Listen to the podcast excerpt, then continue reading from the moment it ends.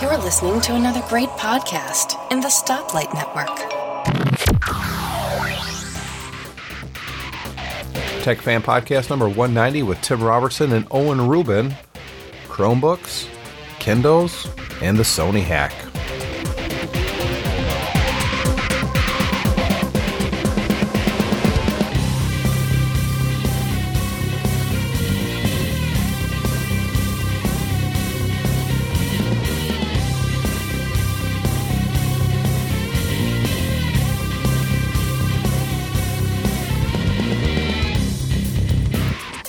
And it is Tech Fan Podcast number 190. I'm Tim Robertson, and Owen Rubin is back from his sunny vacation in beautiful Hawaii. I guess a shark didn't bite. You probably haven't listened to the last two episodes where Dave and I were ripping into you, right?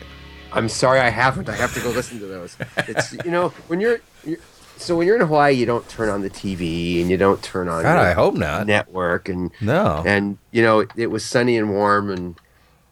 And I was there, by the way, when California was getting flooded out. I was thinking about you watching the news reports of all the flooding that was going on. We watched a little bit.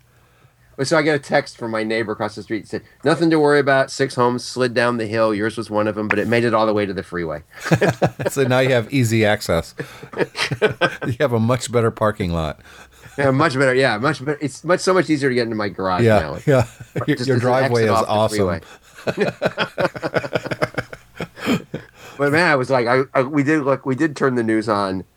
I have Dish Network for TV, so on my iPad I just turned on the Dish Anywhere app because we had Wi-Fi in our condo, and I turned my set-top box to the local news, and we watched it on the iPad. So. And we're like going, oh, I'm glad I'm not there. I hope we don't have to clean up too much. Was there much cleanup when you got back? There was I wish I could find this picture. There was a great picture someone posted to Facebook, and it showed an outdoor patio set. And one chair was slid sideways, and the other one was tipped over, and there was some leaves around. And it said, Stormageddon, we will rebuild. Yeah.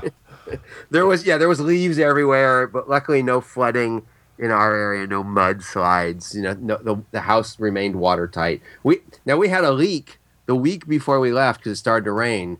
One of our skylights was having a little leak, so I called this roofer out who showed up the day before we left. Oh, good. You know, did a couple things and slapped some stuff up there and said, "Okay, that'll take care of it."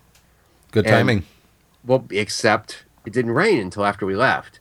So I had no idea if it actually was, you know, I left towels and buckets where it might come in, and luckily there was no water. So wow. He did a good job. That's good. That's always good to hear when someone does a good job for you. All too often we always hear the negative, you know, oh, this guy sucked, this company did this, and very rare do people publicly say, hey, this guy did a good job or this company did a good job. Well, he came out when the weather was crappy. You know, it was like threatening to rain. It was sprinkling a little bit, not enough to make the leak. He's a professional. Well, so I said, man, you have to get out in this weather. He goes, no, this is when I get to do all the little jobs. He says, when the weather gets bad, I can't do the big roof jobs. So I go do all the little roof jobs. I'm out in the rain all the time in the little roof jobs. And I thought, well, that makes a whole lot of sense. Yeah, absolutely. Huh. I got that. So you had a good time, I take it. I did, and I did see your message. Congratulations on 20 years. That is just awesome. That's, for those who don't know, MyMac.com hits 20 years, and we changed the banner up on the site. It says 1995 through 2015. So actually, technically, it's not quite yet. It's a couple actually, more I weeks, think that so. Should say --.., because you know it's not ending in 20. No, it's not. And we put 20 years on mymac.com, and we also put the old logo up there along with the new one. Logo. I still have business cards, a few left with that logo because I kept them. Yeah, because I like that old logo. That I think we stopped using that logo probably 6 or 7 years ago. So I was trying to think, how many years have I been there? I couldn't remember when I started. I don't know. The new website. Well, the new website, this website that we've had for quite a while now, there's some parts of it that doesn't work correctly. And one of those is if you click on the author's name, it should bring up a history of that author, but it doesn't work that way. Well, it's because, if I remember correctly, a bunch of the old ones old articles were grouped together in one post. Yes, but I could either assign it to one person, and I had another plugin that would allow me to put multiple authors. Okay. But it just never worked right, and I never went back to try to fix it, which I probably should one of these days. But I'll have to go look and see. I'm going to say, Owen, I think you... I'm going to guess around 2002, 2003, somewhere around there, yeah. But maybe it was before that. I know you weren't with us in 2000 because we had that big Macworld get-together with a whole lot of the staff, which, other than Beth Locke, nobody is still with MyMac, and Beth doesn't really write at MyMac anymore either. She's just on the staff mailing list. Once you're on the mailing list, unless you want to be removed, you're there forever. He says either because I haven't written for a while. Yeah, it's been a while since you've written. Absolutely. Which is fun because I get to do this now. Yeah. And it's a whole lot easier. It's a lot easier. But I have things I want to write about, but there's a lot of good people up there writing now. And I say, oh, I would write about this. And I go, oh, there it is. Oh, I'll write about it. Oh, nope, there it is. So I can't complain because there's some good people covering a lot of cool stuff. Well, that's the thing. I'm getting all the congratulations from the staff about 20 years of MyMac. But the thing is, yes, I've owned it for 20 years and I'm the one who created it. But without the writers, without the contributors, there would be no 20 years. I couldn't have done this by myself for 20 years. There's no way. It would have been a lot smaller anyway. Absolutely. Yeah. And it wouldn't have been as good. That's for sure. You know, it's been the guys and the girls who've written since the beginning. Now, you know, one of these, what I think I probably do is go on the MyMac podcast because it's probably more appropriate on that because that's the official podcast of the website. Although I had to mention it here. Yeah, sure. And I post every Tech Fan at MyMac as well, simply because, well, I own both, so why not? But yeah, it really is the contributors that made that happen, that allowed us to go 20 years and beyond. And I don't see it ending anytime soon, unless a big company wants to come in and buy us out for, you know, a couple $1,000,000. It's going to stay kind of the way it is. Okay, I guess so. Come on in. Welcome. Oh God, we could all become part of CNET. Well, yeah, maybe not. But we got a lot of things to talk about. By the way, David could not be here today. We wish him well with what's going on right now. It was a health issue with a family, and you know. That has to take precedence over everything, obviously. Yep. I hope get well, guys. Absolutely. Sorry to hear that. But the show goes on, Owen, and we've got a few fun things to talk about. I do have in the second segment, as promised last week, my review of 2 Kindles, and we're going to talk a lot about what's going on with Sony. But we're going to start with some feedback. Now, we love feedback from you guys. If you guys go to techfanpodcast.com, you can leave a comment right in the show notes, right underneath the show notes, I should say, and we will read them here on the show. You can also, conversely, send them via email, tim@techfanpodcast.com. Owen is owen@techfanpodcast.com, and David is not here, so we're not going to bother. David did not hear it. We got one. Now you can send a message to David too. Oh, absolutely. David@techfanpodcast.com. Last week I talked about 3 products, and one of them was the HP Chromebook. And I'm going to be writing a full-fledged review of it at mymac.com. But last week, David and I talked pretty extensively about it. Eric Diaz wrote in, and the subject is, I still don't get Chromebooks. And here's his message. I still don't get the appeal of a Chromebook, especially since I got my 7-year-old Asus laptop for $300 on Best Buy. That's about the same price and size of the Chromebook used there, or of the Chromebooks there, but the thing runs an entire OS, Windows 8, and not a glorified browser with limited functionality offline. They do have some use cases. They do have some use cases, but I can't see myself spending the same amount of money for a full OS laptop than for a Chromebook. Great show as always, with the addition of Owen is very good. So I get his point, because I've said that a couple times going, you know, long time ago, I'm going to date myself here, Oracle spun off a company called Network Computer. Yeah. I don't know if you remember that. I do. And the goal, that was before laptops were huge. Right. But the idea was, instead of having a full-fledged computer at your house, you had a small little box. It had a powerful processor, but not much memory and no hard disk. And everything was done on Oracle's. You know, it was sort of in this cloud long before the cloud existed. Yeah, at the time they called it a thin client. The thin client. And the idea was that you didn't have to keep all that stuff locally because it would be kept in the cloud. And, sorry, it would be kept on the servers in the date. I think that was like probably the late 90s. Yep. And I didn't get it then either because I said, if you can build, and I was at Apple, I think, at the time. Maybe I'd moved to Pac Bell by then. And I said, so if you could build this little thin client for $4.99, for $525, I can put a hard drive in it and a little more memory, maybe for $550, and then I can use it when I'm not connected to the network because networks weren't everywhere like they are today. They were also slow at the time. I didn't get it. Today, it sort of makes more sense because very rarely do I find myself in a place where I can't get a network. It's pretty, and even if you can't, what are you going to do on your? Well, not only that, but what do you do on your computer now if you're not connected to the internet? Seriously, what do you do on your computer? Well, there are a few things I do, like Quicken, which we can talk about. My love-hate relationship with that company. But there are a couple things. I'll do photo editing, and I will do financial stuff, and I still do a few spreadsheets when I'm offline. There's things I do on, you know, I write when I'm on the plane, for example, if I'm on a plane. But I think you can do most of that stuff offline. For $8, I can buy a network connection on most planes these days. Yep. Yeah, so I think they make a lot more sense because, A, they're thinner and lighter than even the smallest. I have a netbook. I don't know. Well, these aren't netbooks. These are Chromebooks. And the one that I reviewed, I have a netbook. Right, and the one I reviewed from HP is actually a 14-inch laptop. Wow. It's not a small one, and it weighs 3.8 pounds. That.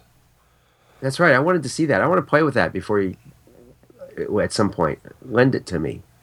I'll have to ask them because they sent it to me for review, and I'm supposed to ship it back to them. Yeah, I know. I would love to play with that because in fact, that's one of the things I had asked John about looking at. I thought that was a brilliant idea. Because most of the time I'm sitting at home when I use it. And when I'm away, I'm going to use my iPhone anyway, probably. Right. So here's the use case, Eric. But I get his point. I understand his point. I understand it too. I also think that here's the thing. Yes, it is a stripped down OS compared to Windows 8. Is that a bad thing? Or Mac? Is that a bad thing? No, you're not going to buy a Mac in the $300 price range. Well, so an iPad is a stripped-down OS compared to those two as well. Yes, but it costs more than $300. It does cost more than $300, yeah. So you're getting a 14-inch laptop with a pretty decent screen. It doesn't compare to the Mac. Not even the non-Retina laptops. It doesn't. I mean, I think it's the weakest point of this computer, to be honest. But according to my daughter... Yeah, but at that price point, you can't put a lot of money into it. Well, and my daughter... To her, it looks great. She thinks it's fantastic. So, at $300, I don't have to worry about viruses. I don't have to worry about malware. Because, it's not Windows. Go ahead. You can't save stuff to the... It doesn't have a little bit of memory, so things like plugins and stuff won't download. Oh, yeah. It does have memory in it, obviously. I think it's got like a 4 gigabyte flash drive in it. Maybe 8 gigabytes. I'm going to go back. But it's got USB. I mean, you could plug a hard drive into it and save documents to it if you wanted to. Okay. I'm laughing because I think about this. I still have a stack of some of these old laptops from Apple up here, and they don't even have a gigabyte. No. So it's got a small 4 gigabyte. That just makes me smile. I'm sorry. It's just. So you don't have to worry about all the stuff that you do have to worry about with a Windows machine, and to a lesser degree, a Mac. To us, right. It is much more simple, and it is a device that's designed for limited functionality. But that's not always a bad thing, especially at that price point. Now, yes, you can buy a Windows 8 machine now in the same price range, but you're going to have the same problems that anybody that has a Windows 8 machine is going to have. And if you're already kind of living in the Google world, i.e. you use Google services all the time. You use Google Drive, right. Google Gmail, you're already there. And the neat thing, at least for my daughter, and remember she's 11. Right. The neat thing for my daughter is at school they use Chromebooks. She signs into her account, which is just a Gmail account. It doesn't say .gmail. Right.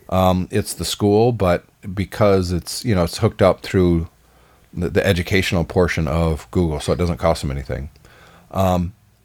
She signs into this laptop with her school account, and it's all there. It's exactly the same as if she was at school. The school down the street from us.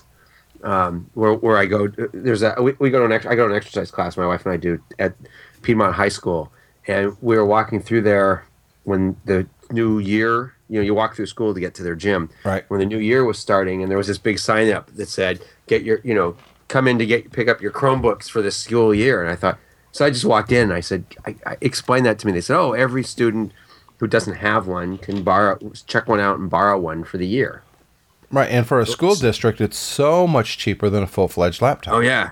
So every student gets one. They're all online. All their homework comes through it. All their assignments are put in through it. And, that's when I kind of went, bing, I get this. Yep. It's like, this is really cool. It's, first of all, they're not going to infect it with any of their own files. They're not going to, they're not going to screw it up because it's sort of like a pad. And at this, but it's cheaper than an iPad. No, I mean it's like a tablet and how it works, right? Yep. That it sort of acts like a tablet computer. It's the best way to me think about it. That it's there's fixed apps that you can use that come through the operating system and they do the things you need to do. And I thought that was really slick. I really liked that. Then all students are also using all the same thing and they can't say, oh, it wasn't affordable. And for me, when my daughter hands me the computer, if I need to use it for some reason, and I really don't because, I've got a 15-inch MacBook Pro, but if I want to use it, I just sign out of her account, and I sign in on my Gmail account, and it's my computer at that point. Yeah. And from a school district point of view, it's cool. And even a business point of view, if businesses are going to go this route, and they could if they buy into the whole Google thing, and Google Business services are getting much more popular. And I know that because we did a couple deployments and consulted with a couple companies when I was at Mac Specialist about them going that route. They wanted to get out of the Microsoft camp. They had some Macs, but for the most people, what they needed to do was email, web browse, documents, which are all in, the cloud anyways. It's a great machine for that. And at $300, if it breaks, you just buy another one. Yeah. And if you're looking at a school district, okay, even with the educational discount, I can get a 13-inch MacBook Air for what? $999 to $1,000. Okay. Or I can buy 3 of these Chromebooks, basically. Yeah. Let me think about it. And for education especially, you don't need a whole lot more. You don't, and you don't want to give them a full-fledged computer. Google has a really nice array of tools. I must admit, the tools are actually pretty good. It's very good for what they are. Are there better alternatives? Yes, but for the cost, especially for a consumer, it's free. And if you want to try it out, I was just looking on Google. If you do a Google search on Chromebook emulator, people have them. Yep. It says try out Chromebook on your laptop, and they have emulators so you can try them out. I thought that's kind of cool, so you can actually see what it looks like on your computer. Yep. It does 3.0. I don't know what version you're up to now. I don't know. I'd have to pull it out, and I changed. So you're right about the memory. All you need is a 4 gigabyte USB drive. Yep. And a laptop capable of booting from a USB drive, and you can test it out. Yep. And you can have your own Chromebook and see if it would fit with what you're. Well, if you boot up from the flash drive, it's essentially it's going to be essentially a Chromebook at that point. Yep. And you could see without spending a dime, other than for the flash drive, which is what $1.50 nowadays. A 4 gigabyte USB drive, they give them away. Yeah, they give them away for free. If you can even find a 4 gigabyte nowadays, does it fit your lifestyle? Is it something that you could really use on a permanent basis? It says up to 9.5 hours of battery life. No, not even close. My daughter playing on it, watching a couple videos, doing some writing, about four and a half hours before it has to be plugged in. So I have to admit, so when my wife wanted to get a new computer, she had a MacBook Air that I actually bought from someone on my Mac. They weren't using it anymore. They had upgraded, and she loved it, but it was getting old. And so we went, did I tell you that story? We went down to the Mac store, the Apple store, and I started configuring a new MacBook Air for her. And I hear this guy kind of going, standing behind me. And I turn around, and it's a guy from Apple, from the store, standing behind me. And he says, well, that looks like a damn good machine. And I said, okay. He goes, do you know that for $250 less, you could just buy the MacBook Pro 13? It's 6 ounces heavier. Which is nothing. Which was nothing. And it's like a little bit thicker at the bottom. It's the same thickness at the hinge end, but it's a little thicker at the bottom. And it came with a Retina display, and it came with 8 gigabytes of memory instead of... everything that I equipped was in there, except it was $250 cheaper. And the guy said, oh, it gets, 10 hours of battery life. And I was like, yeah, sure. So my wife took it on their last trip.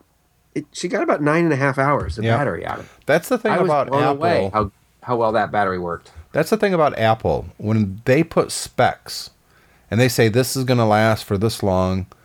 It's almost always very accurate. The only one that I could think of that's not accurate was the iPhone 5S. Yeah, my battery. In fact, I think I have to take my 5S down to Apple because I burn through my battery in half a day now. Yeah. I have a Mophie case on it, and I'm using them both up, and they're not lasting a day. Just in my pocket, it went down 15%, 16%. Are you leaving Bluetooth on? No, I don't use Bluetooth. Are you leaving Wi-Fi? In fact, I put it in airplane mode, and it's still doing it. When we were up hiking on the top of the mountain where I couldn't get any network, and so it was like at 85%, and I get back to the car and I'm taking pictures. Okay, and it seems to me taking photos shouldn't use up half of that. It was down like to 45%. Yeah, so I think the battery's going dead. No, that's about average for a 5S. Is that right? Yeah, it drove me crazy. That was the one thing. Now, my wife is using the 5S now, but wherever she's at, she can usually plug it in. She's not away from a power source for, 12 hours or something like I would be when I'm out, shopping a show or working and stuff like that. But I have the 6 Plus now, and I have to say, man, the battery life on the 6 Plus is phenomenal. I saw a lot of them when I was out there. People were handing them to me. You have to upgrade. You have to upgrade. I'm still not sure whether I'm going to 6 or 6 Plus. Mm.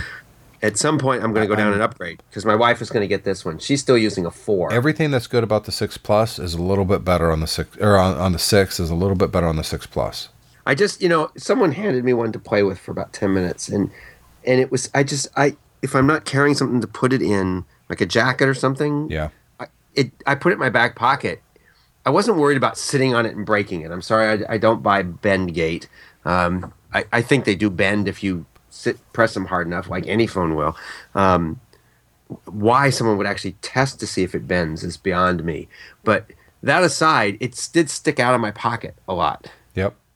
And phones, especially in San Francisco, phones get snatched, and I worry about if it's sticking out of the back of my back pocket. Is it easy to snatch, for one thing? And I did, when I started to sit down with it, it was very uncomfortable. I took it out of my pocket, right? I could feel it there. And it did not fit well in my front pocket of my jeans sitting either. So I would have to figure out, it'd be on the table all the time. But so my jury's still out on that. So here's something. That aside, so it doesn't, you don't get 9.5 hours on your Chromebook 14, huh? No, four and a half tops. Ad, by the way, as you were saying it, an ad popped up on the emulator page. It says, HP Chromebook 14, up to 9.5 hours of battery life. Simple, fast, secure from $299. Yeah, that's the one I have. I got the green and white one. No, it's not even close. It's getting half that battery life. That's too bad. But see, that's the thing. Apple, when they give battery life, they give real world usages.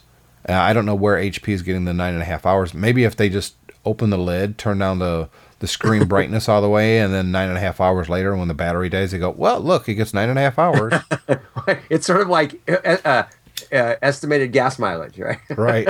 Gas is really cheap here right now.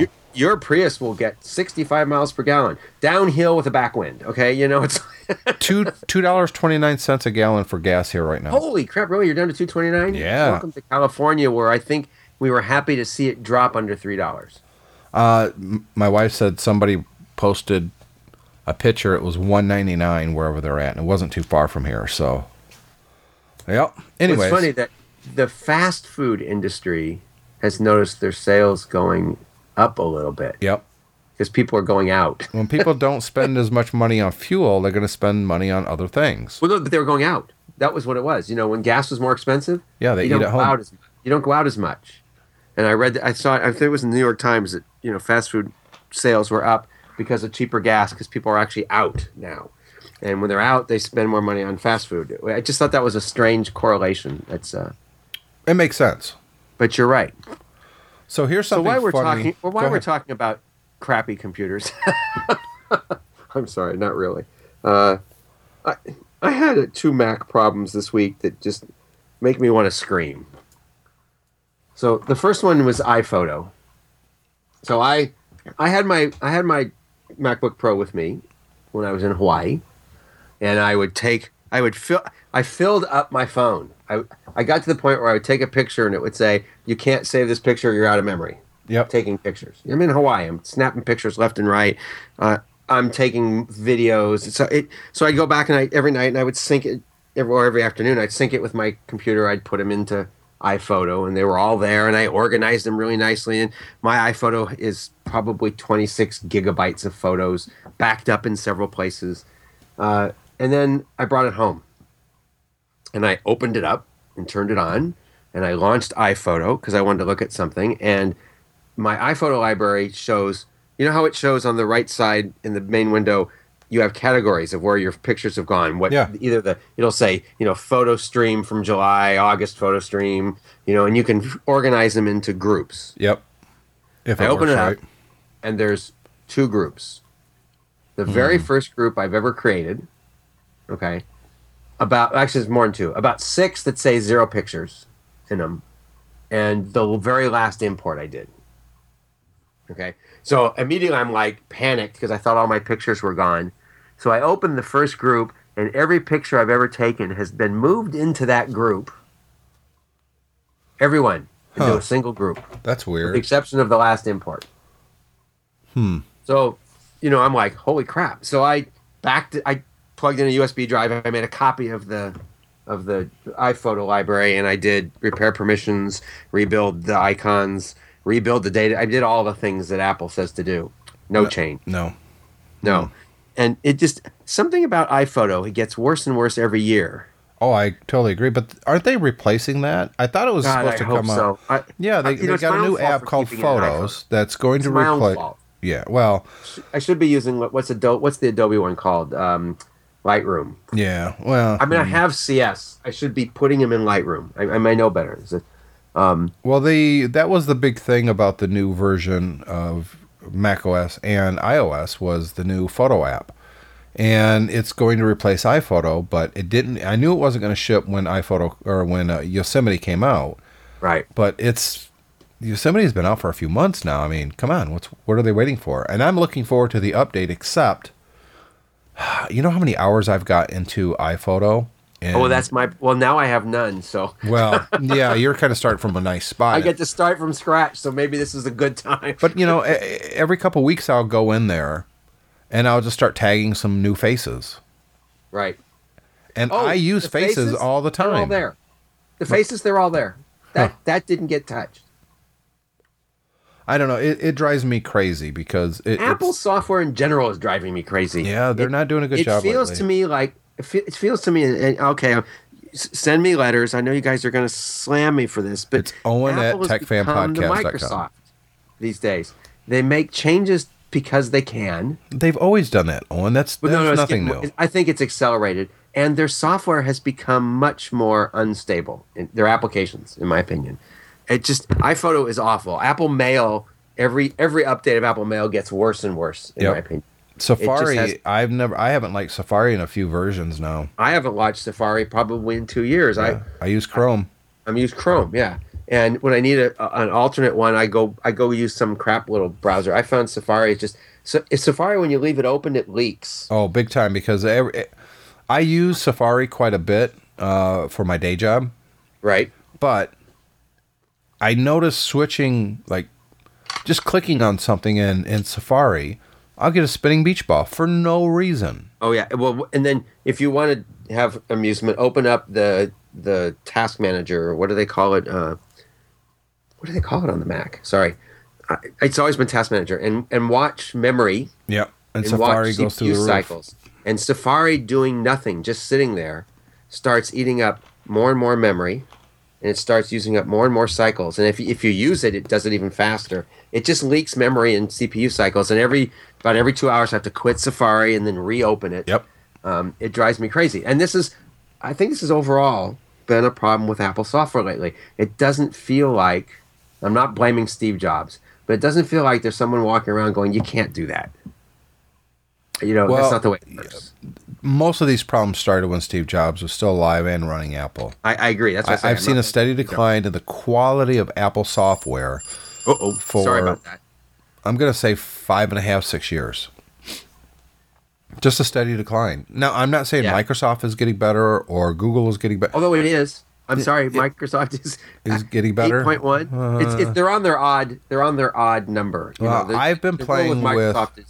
Use every other operating system. I've been using 10, the developer preview.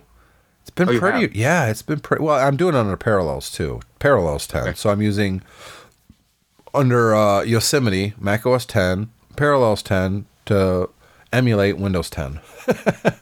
That's actually that's 10 to the 10. Okay, but Yosemite is 10.10. So yeah, I know, that's what I'm saying. 10.10. Parallels 10 running Windows 10. Yep. So someone asked why did Windows go to 10 and not to 9? And I have a funny feeling that at first they didn't want to be an OS 9 because we know what happened when Apple got there. No. I think it's because everything else is 10. No. I don't know why. No, I know why. It's purely a marketing thing. Yeah. It's Windows 8 has been a disaster for Microsoft. But 8.1 is actually pretty good. It is, but it's too late. The bad feelings are already out there from the diehard Windows users. They don't like Windows 8. And 8.1, even though it addressed some of the issues, it didn't address enough of them. Okay. So I think, that's a reason. They want to get as far away from Windows 8 as possible. And Windows 9 is not far enough away. That's far enough away. And Windows 10... That's wonderful. You know, from a psychological standpoint, sounds like, well, this is going to be totally different. And it really is, to be honest. They're so much different. They brought the start menu back, but it's on steroids. It's the best start menu I've seen. You're making me sad because my MSDN subscription expired December 15th. You can sign up for a free one now. A free MSDN? You mean BizSpark? No, it's kind of like a developer beta user type of thing, and they'll let you download Windows 10. You're going to have to talk about that later. Okay. I'd have to go back and look at it. I signed up for it. It didn't cost a dime. I forgot to download it before it expired. Yeah. And, it's a good operating system so far, but there's some bugs, but it's not even beta. It's like, alpha. Well, my PC, which I'm actually sitting on right now because it's on my desktop, I use it for other stuff, is running Windows 7, and Windows 7 is the XP... The latest XP, it's solid and it works. Although I did everything I don't like about Windows 8 started in Windows 7. Really? Mm-hmm. I find Windows 7. But Windows 7 you have to set up. You have to go through and tweak it because you got to roll back the security settings so it doesn't black the screen and stop every time something goes wrong. It just stops the app. That you can set it up. Windows 7 has been this, knocking on wood, has been very stable. Although I did get the Windows 7 black screen of mystery, just before I left on vacation. And I was able to fix it by hacking the registry. But this is where I get my Windows, what's wrong with you? Why should someone have to hack a registry to fix a... So that I would reboot it, and it would come up with all the login. There's 3 logins on my computer, so it would show the 3 logins, and I'd click on my name, and it would spin for a little bit, and it would bring up Windows Explorer, which was just the single window showing your computer, and everything else was black. Huh. No taskbar, nothing. No start menu, nothing would show up. And if you'd open the Task Manager, which you could do by Control-Alt-Delete, right, and get the Task Manager up, it was like 90% of the things that were supposed to start up weren't started. And you could go start them by hand, and you could bring your computer back to where close to where it was supposed to be. But I read every web page I could find on how to solve this, and nothing solved it. And it turned out that I did a little of my own hacking, and there was a registry of trying to start something that didn't exist in the startup registry, and it would just stop everything hanging, waiting for that to happen. And I deleted it, and all of a sudden my desktop's back. But actually, I like this. I'm a Windows 7 fan. I really am. So I'm eager to see 10 because, see, it's Windows you do every other release. Right. You know, Windows 98. It's going all the way back to Windows 3.1. Yeah, well, 98 good, Windows 2000 bad, XP good, very bad, Windows 7 pretty good, Windows 8 not so good, Windows 8.1 good. So it makes me nervous that maybe 9 was the bad one and they left it out and they went right to 10. Well, let's take a quick break here, and Owen and I will be right back. Hey, guy, there's a new podcast out. Great! What's it about? Let's Talk Apple. Well, yeah, we will. But what's the podcast called? Let's Talk Apple. Okay, if you want to. Rainier, Silken, Gold Rush, Pippin. What are you on about? I'm talking Apple. Huh? That's what you wanted, wasn't it? Us talking about apples? Well, there we go again. Tangentially, as usual, moving off topic. Did you know Bart Bouchatz has a new podcast out? Yep. Let's Talk Apple. Oh, jeez. Back here on Tech Fan Podcast, Owen, Tim. Listen, we'd love to get feedback from you guys. Go to techfanpodcast.com, leave a comment there. We'll read it right here on the show. And look, if you're going to be online anyways, go to the iTunes listing for Tech Fan. If you can't find it, just go to techfanpodcast.com. There's a button that says subscribe in iTunes. Click that button. It'll take you to our listing in iTunes. And just write us a review there. We'd appreciate it. Tell us we suck. You know, it's absolutely. Like... So here's something that... Wait a minute, so I have one more piece. Okay. One more piece to continue from last time. The other thing that broke on my Mac was Quicken. Yeah. Again. 2007, because that's the last time Quicken they updated. Quicken 2007, which has had a patch release to run on the latest Mac OS. Hasn't been released now for going on almost, 8 years. Yeah. And... so I had, I keep all my stuff in there, so it's easier to do my taxes at the end of the year, and it really does help. I really do like the program when it works. Decided as I opened it yesterday to say can't load file. That's the message. So I went and did a little Google search on it, and it turns out people complaining all the way back to 2009 having this problem, and all the posts from Quicken are. Well, try this. If it doesn't work, start a new file. What? So all your data is going to... don't worry about it. You just re-enter it all. Yeah, it says go to a backup and just catch up. It shouldn't be too difficult. Well, I spent 3 days adding new stuff this week, and that was the 3 days that are all gone now. That was probably about 12 hours worth of work. Catching up and making sure everything reconciled and all that stuff, and it's gone. And it just... It just irks me that this company Quicken can't put out a version for the Mac. Oh, I'm sorry, they did. What did they call it? Quicken Essentials? Yeah. The stripped-down version. What a piece of crap that was. Someone out there listening, give me a competitor to Quicken so I can get them out of my life. This company, Intuit, does not give a crap about Mac users. They haven't since 2008, where they continue to update the Windows version, but they do not... If I could find a way to transfer my file over, transfer all the data and get it all to transfer, I'm going to move it to Windows, and I'm going to get my Sony laptop out and use that. I hate to say it, it just drives me crazy. These guys are asses. I'm sorry, there's no other word for it. I don't blame you. They just suck. And they came out with a quote patch, and I have a funny feeling the patch is what screwed up my file. Probably. It said if you change versions, it could mess up your file. Do you not test this stuff? I'm sorry. I needed to vent. Quicken, what is wrong with you guys? They have a monopoly is what's wrong with them. Yeah, I know. I started to try to get away from TurboTax as well. But, you know, no one does it quite as well. Nope. TurboTax has the hooks to all the things that you need. But and then okay, people are going to this makes me just want to steal their software because I feel badly paying for stuff that's such crap. Yep. You know, and they wonder why people steal software. I know why, because no one wants to pay for the crap. Well, if anybody has any ideas that alternatives and maybe we don't know about, let us know. It's Owen at techfanpodcast.com. Yeah, I've tried Money, which I think is also an Intuit product now. And Mint. I tried Mint, which is also an Intuit product now. That's the problem. If anybody does come out, if they don't get big enough, quick enough, they're just going to get bought out. What do you use? What do you have that you like to do tracking? I want to track some stocks, and I want to track my checking accounts and banking accounts. And I also put a little of my wife's business is kept in there. It's just a registry. I don't need QuickBooks. I don't need anything that big because we just track expenses and such. So I'm open to suggestions, and I'm afraid of using QuickBooks anyway because I suspect it's getting bad too. But help! So here's something that going from the negative to the humorous. Okie dokie. So I'm listening to a podcast in my car, and I'm going to pick up our 11-year-old.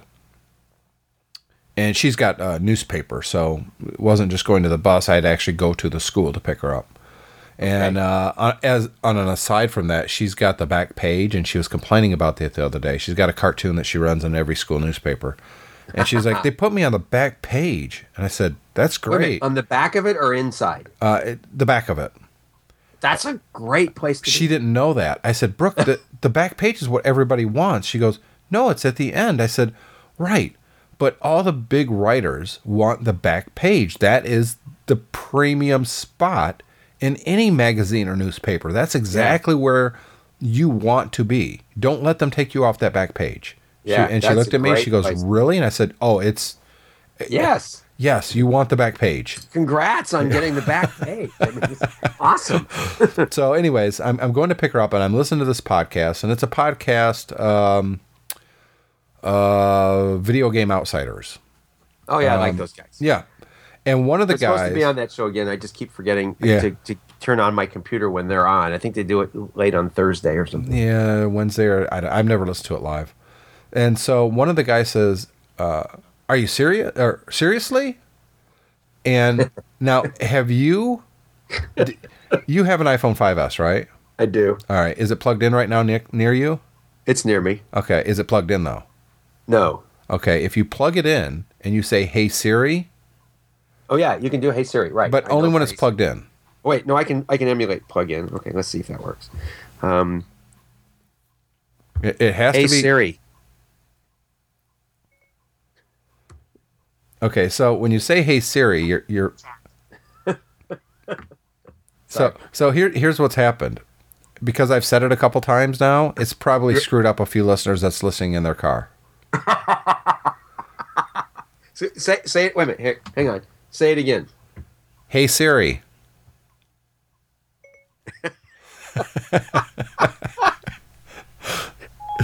So yeah, I'm driving in the car. And I'm literally a minute and a half away from... That's too funny. I'm literally a minute and a half away from pulling into the driveway at the school. And the guy in the podcast says, John actually says, are you serious? And my iPhone picked that up as, hey, Siri. So, beep, beep. And it says, I'm always serious, Tim. And so I'm cracking up, right? Are you serious? Mine didn't do it, but... I've had this on in my car where I'd be driving and the radio's on, and I've heard it say something. Siri starts talking. Yeah, and it's like, what the hell? Yes, that's what's happening, because it thinks someone said, "Hey Siri," and so I'm really messing up the listeners' devices right now. That's driving. And so here's the thing. Of Hey Siri. Yeah. So Siri's like, I'm sure like everybody else, we all have our. We should start a list somewhere of even more serious Siri funniness. Because if you've seen the movie Sex Tape, I have not. It's actually It's actually one of those movies you're glad you didn't see in the theater. But it is this the one where they make one and then it gets out somehow or something? And it revolves all around Apple products. Okay. So, in fact, it's almost an Apple ad. Right up to the point where the guy goes, well, let me ask Siri. And he asks Siri some question. I don't remember what the question was. And Siri answers, there are 4 Starbucks near you. You know, and this look on his face. Well, we rented this movie on a Redbox when we were in Hawaii. We watched it. It's a good laugh. It really is. It's, you know, the movie is funny. Cameron Diaz did a great job in this. I just had an idea. Well, anyway, I got to tell you. So we're taking the movie back, and I said, Siri, where's the nearest Redbox? And it said there are 3 Starbucks close to you, and we just died because I don't know why it took Redbox to Starbucks, but it was close enough to hear it.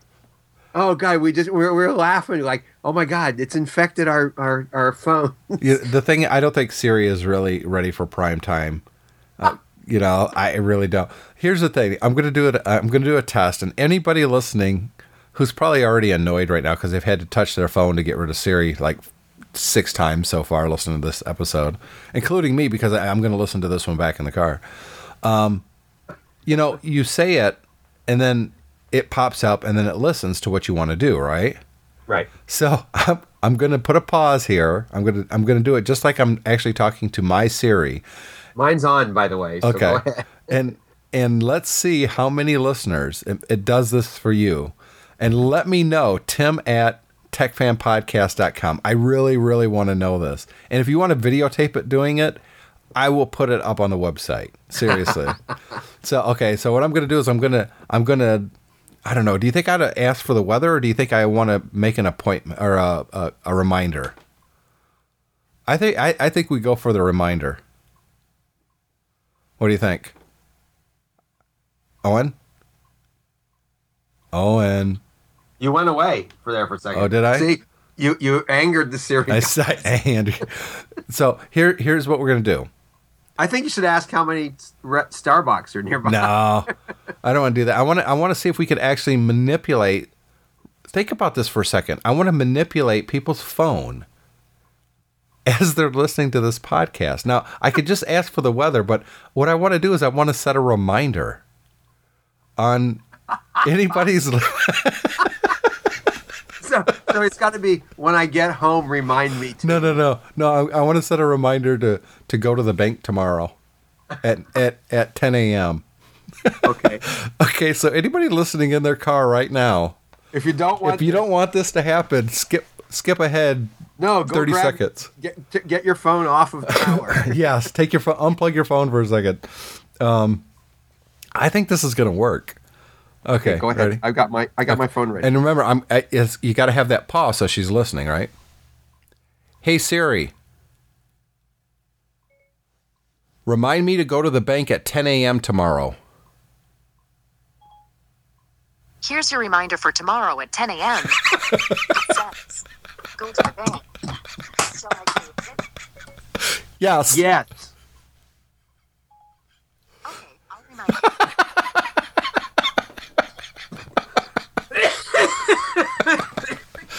I'm dying to see if this works. I'm sorry for laughing. That's making me cough. Oh, that's too funny. Oh, God, that's hysterical. I could do, hey, Siri, she lets us delete all contacts. Wait. This is real. Hey, Siri, shuffle. No, here we go. Listen. Ready? Ready. Hey, Siri. Call mom.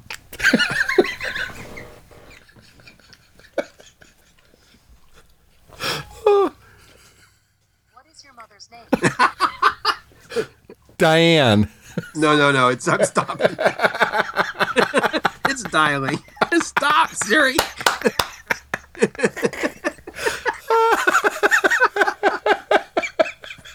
You know, in future podcasts, you're just going to be, hey, Siri. What's the weather? We've probably pissed off like 150 people. They're never going to listen to the show again.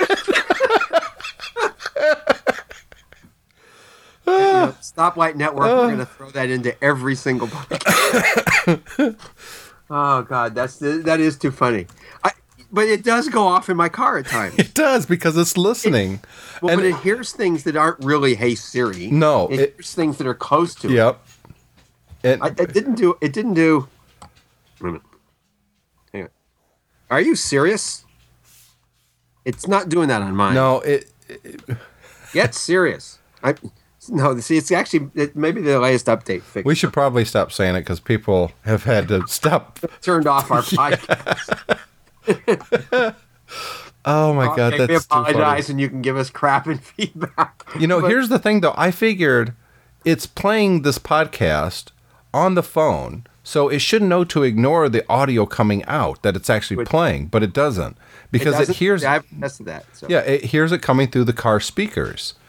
Oh. So it hears someone say that. I'm going to plug this into the car and play this back. You have to. And let us know next week how it went. I have to know. Have to know, please. You got to let us know. I have to know. I want to hear the funny ones. What did yours do? Did it, when he said call mom, did it actually? Did it call your mom? Call your mom? I'm sorry, my mom passed away a while ago, so my mom's phone is not in there anymore. But it wanted to know her name, and when you said Diane, it started to dial my wife.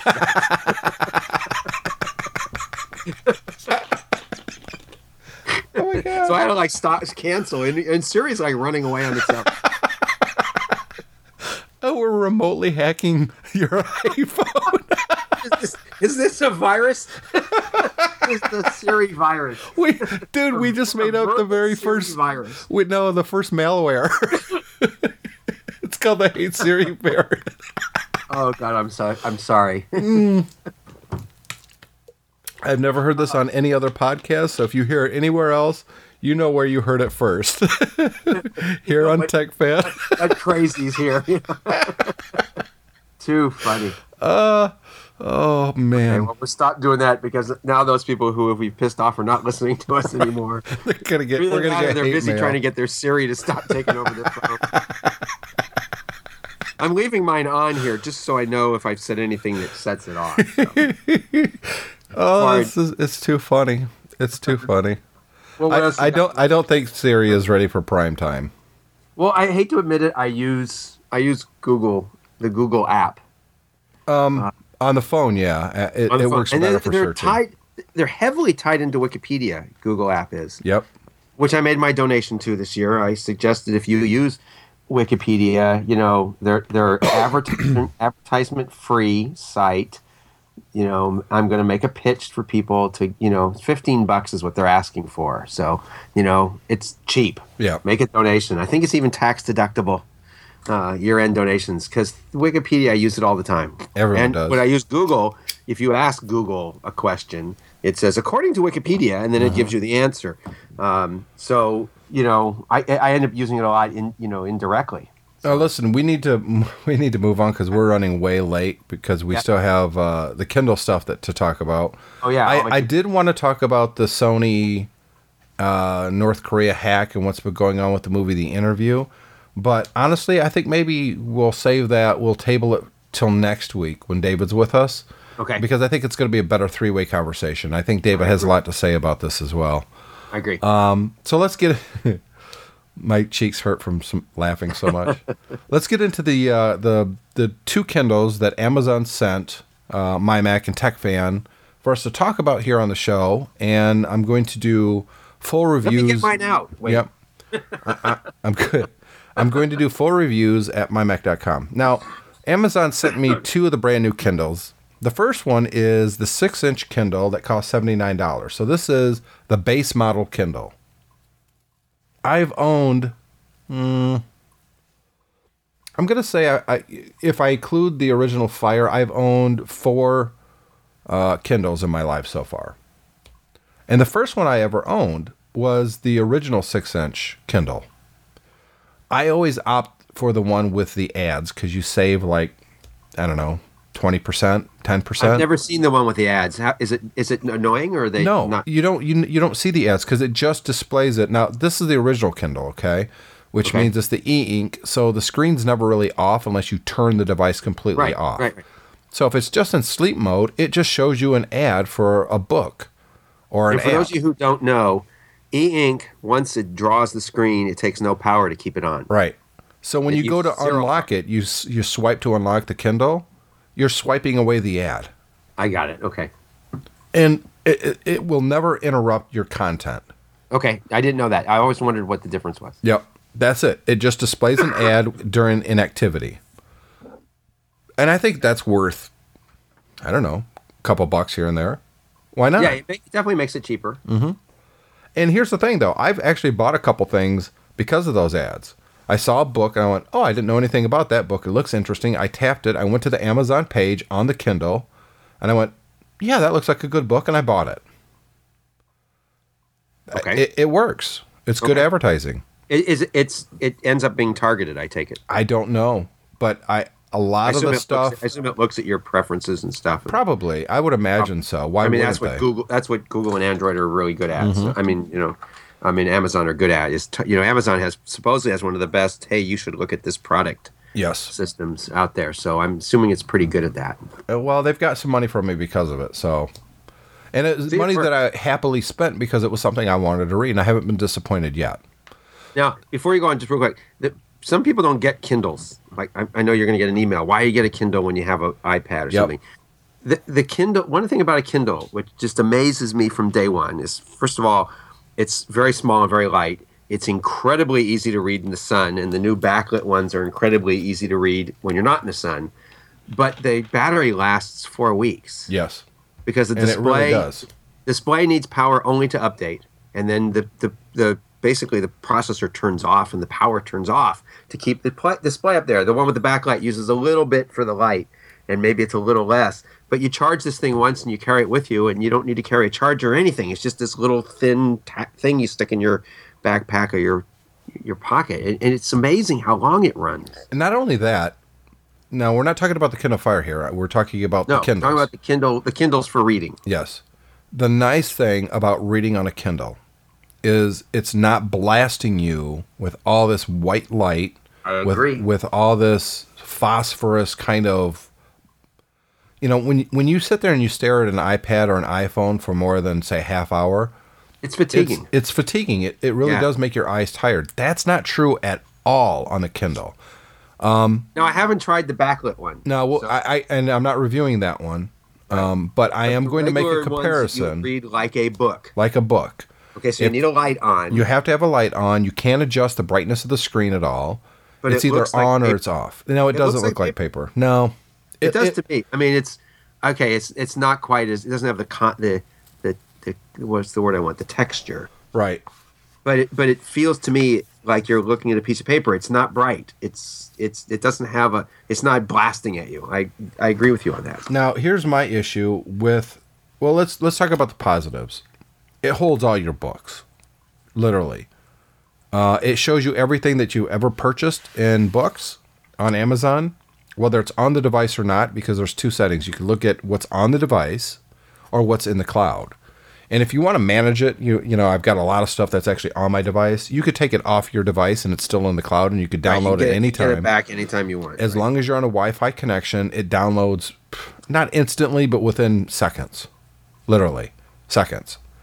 And if you buy a book on if you buy an ebook on any device, on your computer, on another Kindle, on an iPad app, an iPhone app, Android app, whatever it is, it's in your Amazon cloud. As soon as you pick up your Kindle, it will see it. You can download it, and it picks up right where you left off on the other devices, which is a huge thing, which I don't think enough people talk about.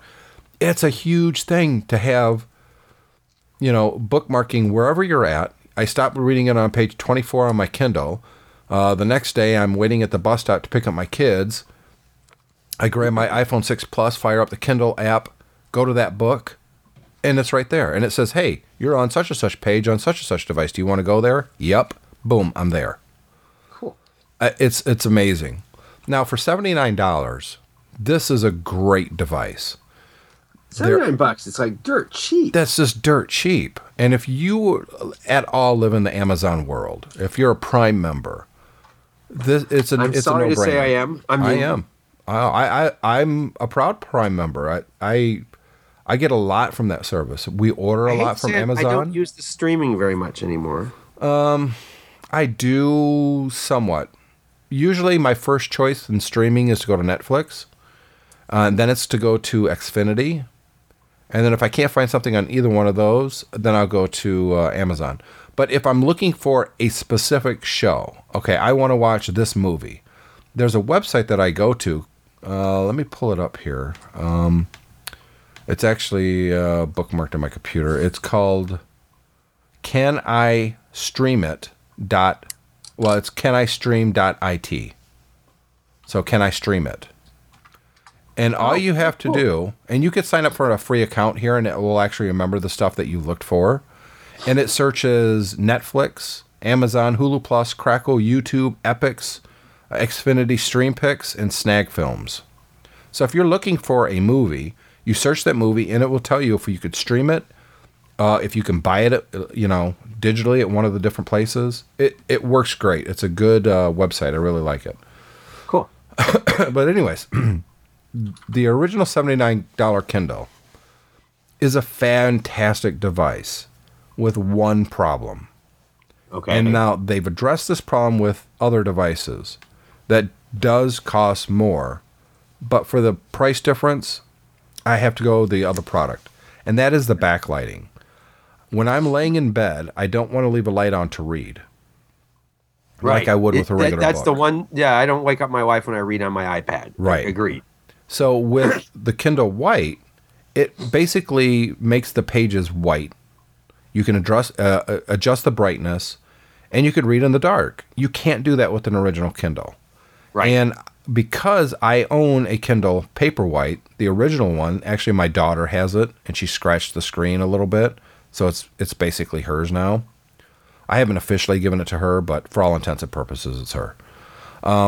The Kindle White is $99. So for another $20, go with a Kindle Paperwhite. Can you do it in reverse mode where the text is white and the background's black? On the original Kindle or the Kindle White? On the Kindle White. Yes, I think so. You can. Okay. I believe so. I'd have to have it in front of me to look, but I think so. That's one thing I always do on the iPad when I read at night. Yeah, it's much easier to read. I switch it because I don't have that bright light shining in my face, and I would love. I don't have a backlit Kindle, so I would love to know if it does that. Now, this $79 Kindle doesn't have any buttons. It's all touchscreen now. Okay. The only button on is the on and off button, and you got to hold it down to actually turn it off. If you just click it, it just puts it to sleep. There's no reason to turn off a Kindle. No, I know. I've never turned it off. One thing I don't like about this Kindle though is the operating system itself, and the same problem happens with the Paperwhite. It's clunky. It doesn't always read your swipes correctly, and I find myself having to push, especially when I'm getting into the menus.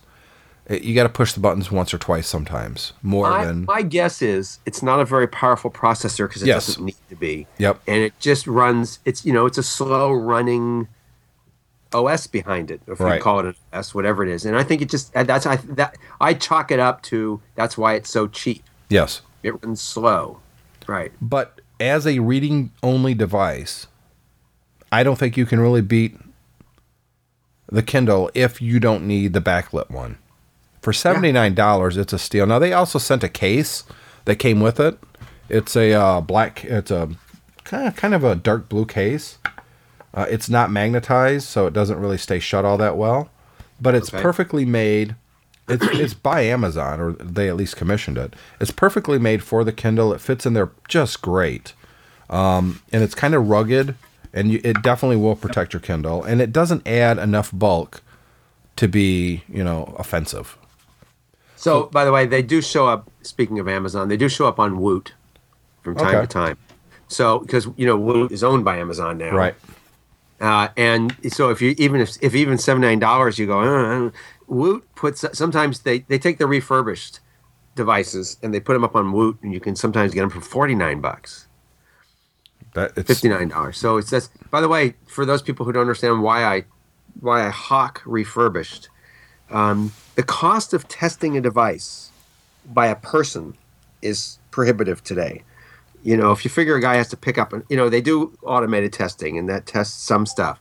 But consumer electronic companies, Apple included, can no longer afford to have people testing the device to make sure every device works. It's just too expensive.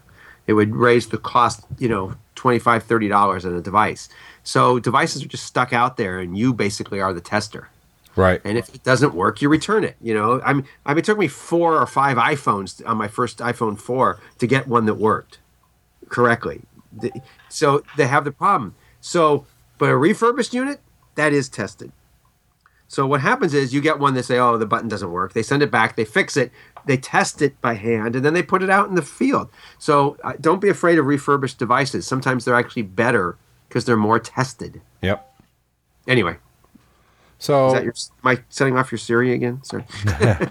No, I was actually playing pool on the next device, and that is the Kindle Fire HD7. This is a Wi-Fi only, 8 gigabytes. Basically, how would you describe it, Owen? I'd say it's kind of like an iPod Mini, or yes. iPad Mini. Sorry, iPad Mini. Yeah, it's the Kindle Move to iPad. I have to say, I've got the original one, and I really liked the original one when I first got it, but it quickly started slowing down on me. Oh. It wasn't as responsive as I wanted it to be.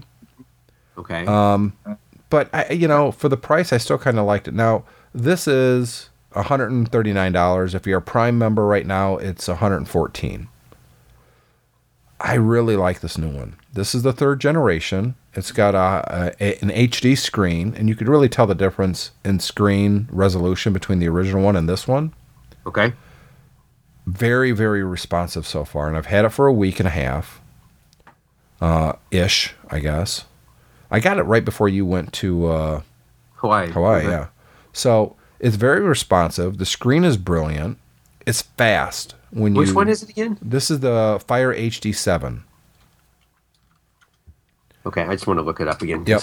Not having one in my hand. Now, it is only 8 gigabytes, so you're not going to download a ton of games to it, but you can download games to this. It is basically like an iPad. $99 at Best Buy. Jeez. Yep. I mean, that's pretty cheap for a tablet of any kind. Now, like the regular Kindles, you can read books on it. But if you're a Prime member like Owen and I, you got access to all their movies, and you can watch it right on the device. You can also download YouTube and watch that. You can also download Netflix and watch that. It's a Kindle, but it's more. It's basically a tablet that does everything your iPad does, except not as well, and it doesn't have as many apps by far. Right. It is an Android device. It has most of the popular ones. I mean, it does. It has HBO Go. It has Twitter and Facebook, and yes, Candy Crush. for the price, Skype. It's really hard to beat this. I would not pick up a regular Android tablet at this size at this price point, but it's a no-brainer for a Kindle, especially if you're a Prime member. It's just a very good device. I think if you just buy, works. Don't you get a Prime membership when you buy it from Amazon? I have no idea. I can't remember. I don't see those offers because it knows who I am when I'm on the site. So. Yeah. I somehow remember seeing an ad on TV or something where it said it came with a trial to Prime. The one they sent me is this neon yellow, almost in the green. It's green. It looks so. I see colors, and they say black, white. I'm sorry, color black, blue.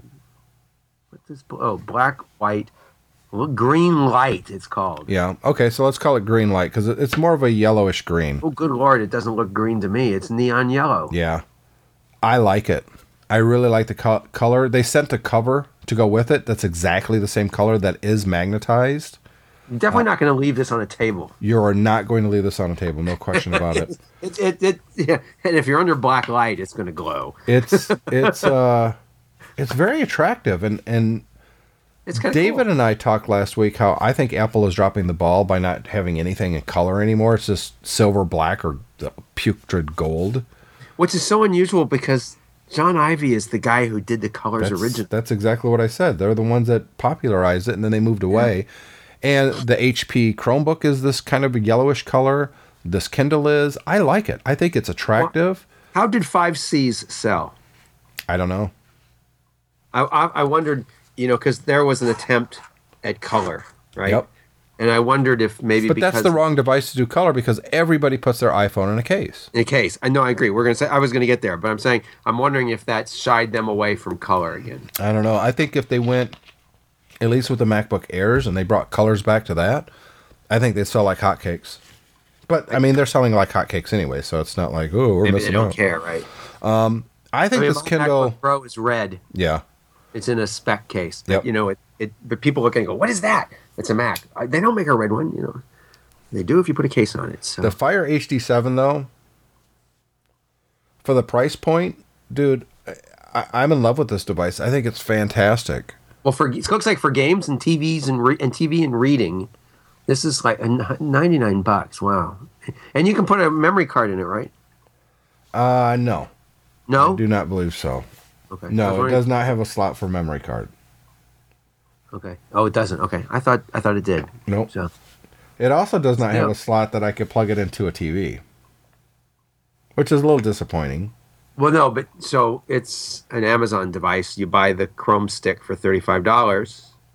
I wonder if it works with that. I haven't tried that. It has HBO Go on it, which is a Chrome Stick compatible app. I wonder if that works. Well, Amazon also has their new Fire Stick, which I also have. Well, maybe it works with their Fire Stick. I'll have to look into it before I do my full review. I have a Fire TV box. I don't have the Fire Stick.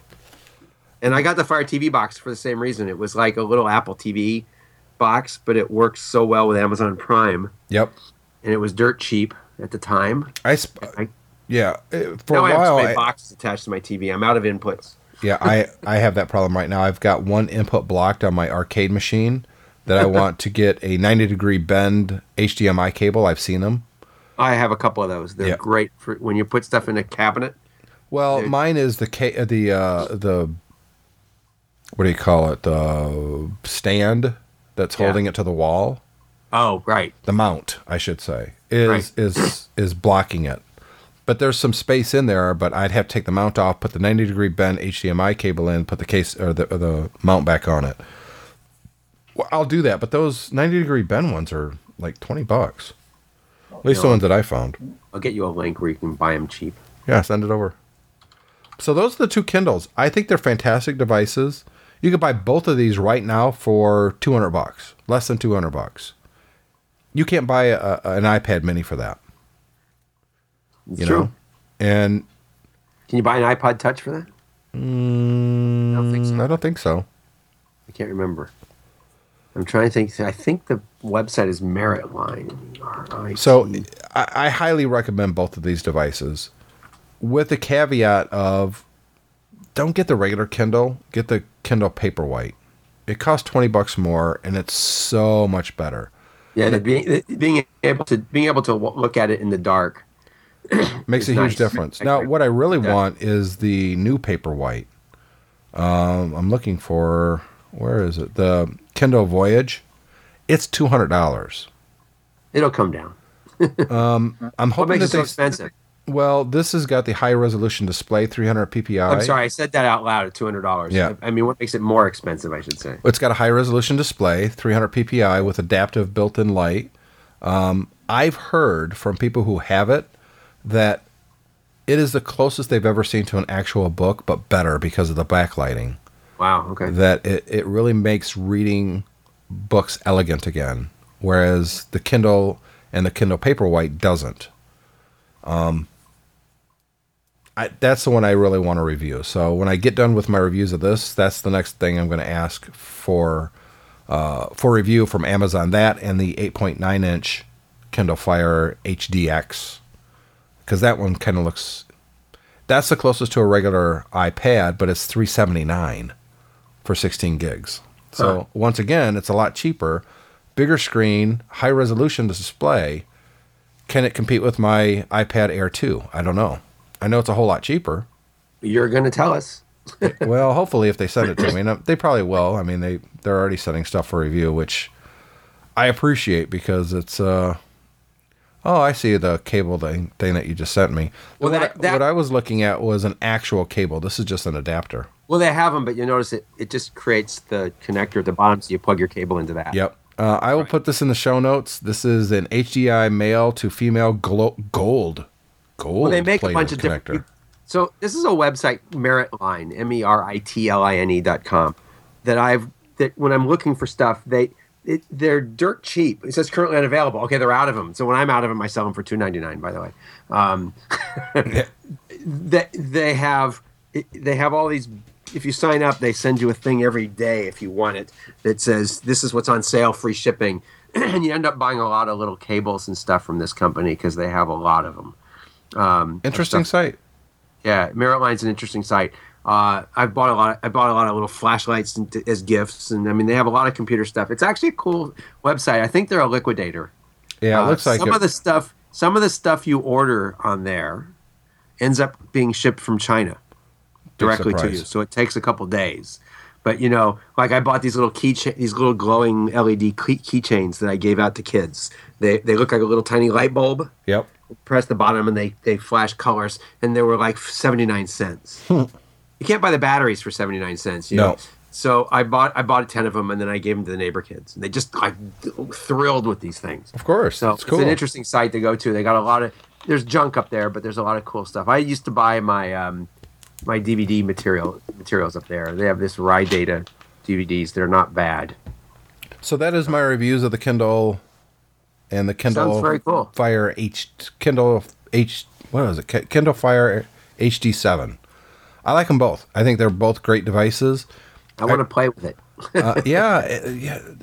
The new Kindle Fire HD7. I was so impressed by how responsive it is. The only thing I wish, there's some things I don't like. I'll give you a prime example.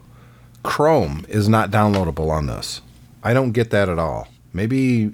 Amazon and Google had this thing, and it was almost the point where Amazon was going to do their own operating system, and I'm hearing rumors that they may still.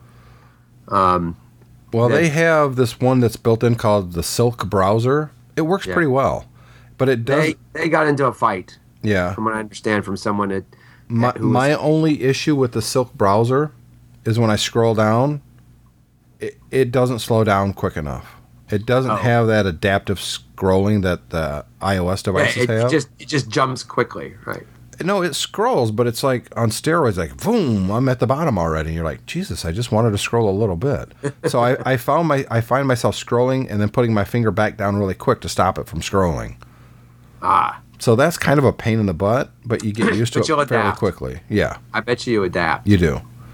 But, man, this is just a great device. I really like it. I haven't tried the email on it because, honestly, I don't want to set up my email on this device. I was expecting, usually when you review a product, you have to send it back, especially hardware. Well, they never sent me stuff to send these back. So I guess they're mine to keep. I don't know. But don't say that. My wife has just written her blog post about, in-kind compensation. Right. Theoretically, you have to call it income. Absolutely. Yeah. And I will. The nice thing is, if you're a Prime member and you order a Kindle or you order the Fire Stick or the Fire TV, when it gets to you, they've already created your account on that device. I know. I loved that when I got my Fire TV. So I just nice. Plugged it in, it was set up. Yeah, you just join to your Wi-Fi network. It says, hey, are you Owen? You go, yep. And boom, you're done. That was cool. I have to admit that was very cool. And it was the same way. The only reason I knew which ones I was getting is because I ran into a problem with a book. And it said, hey, you can't read because you've got too many books. So I went to my devices on the Amazon website to deregister a couple of my old devices that I don't use, like the HP touchpad. I could probably get rid of that one off of there. The what? Yeah. And that's where I saw... It came up like Tim's third Kindle or Tim's third HD Fire 7. I was like, oh, look, they shipped these to me. So I knew they were coming like 3 days before they actually arrived. But that's a nice perk of being a member. I wish when you ordered your iPhone or your iPod or iPad from Apple, it shows up and it has all your stuff on it. your account's already good to go. But man, Amazon is getting really competitive with this stuff. They really are. They are. And honestly, I think their services, what they offer members, it's hard to beat. Now they got that yearly thing where you can get free books. I didn't join that, but still. Their prices are going to go up though, because one of the problems of their stockholders is they're still not making enough money, which I think is pretty funny. Yeah, but they make up for it in bulk. on that bombshell, as they would say. On we're going to wrap this show up. We apologize for messing up your iPhones during this show. No, we don't. Remember, tomorrow you're going to get a reminder to go to the bank. You can ignore that, or call your mom. Look, we really do want to know if this worked on your phone. Let us know. Now, if you're wearing headphones, it didn't do anything because Siri couldn't hear it and it wasn't plugged in, probably. But if you were plugged in and it was playing through speakers, it should have worked. It should have, yeah. And here's the other thing. If your phone was plugged in next to your computer and you're listening to it on a web browser, it probably worked. Well, you heard mine work. That's what mine was. Yeah. You know, mine's in a Mophie case, right? Right, so it says it's plugged in. I switched the Mophie case on, and that's the same as being plugged in. Right, yeah.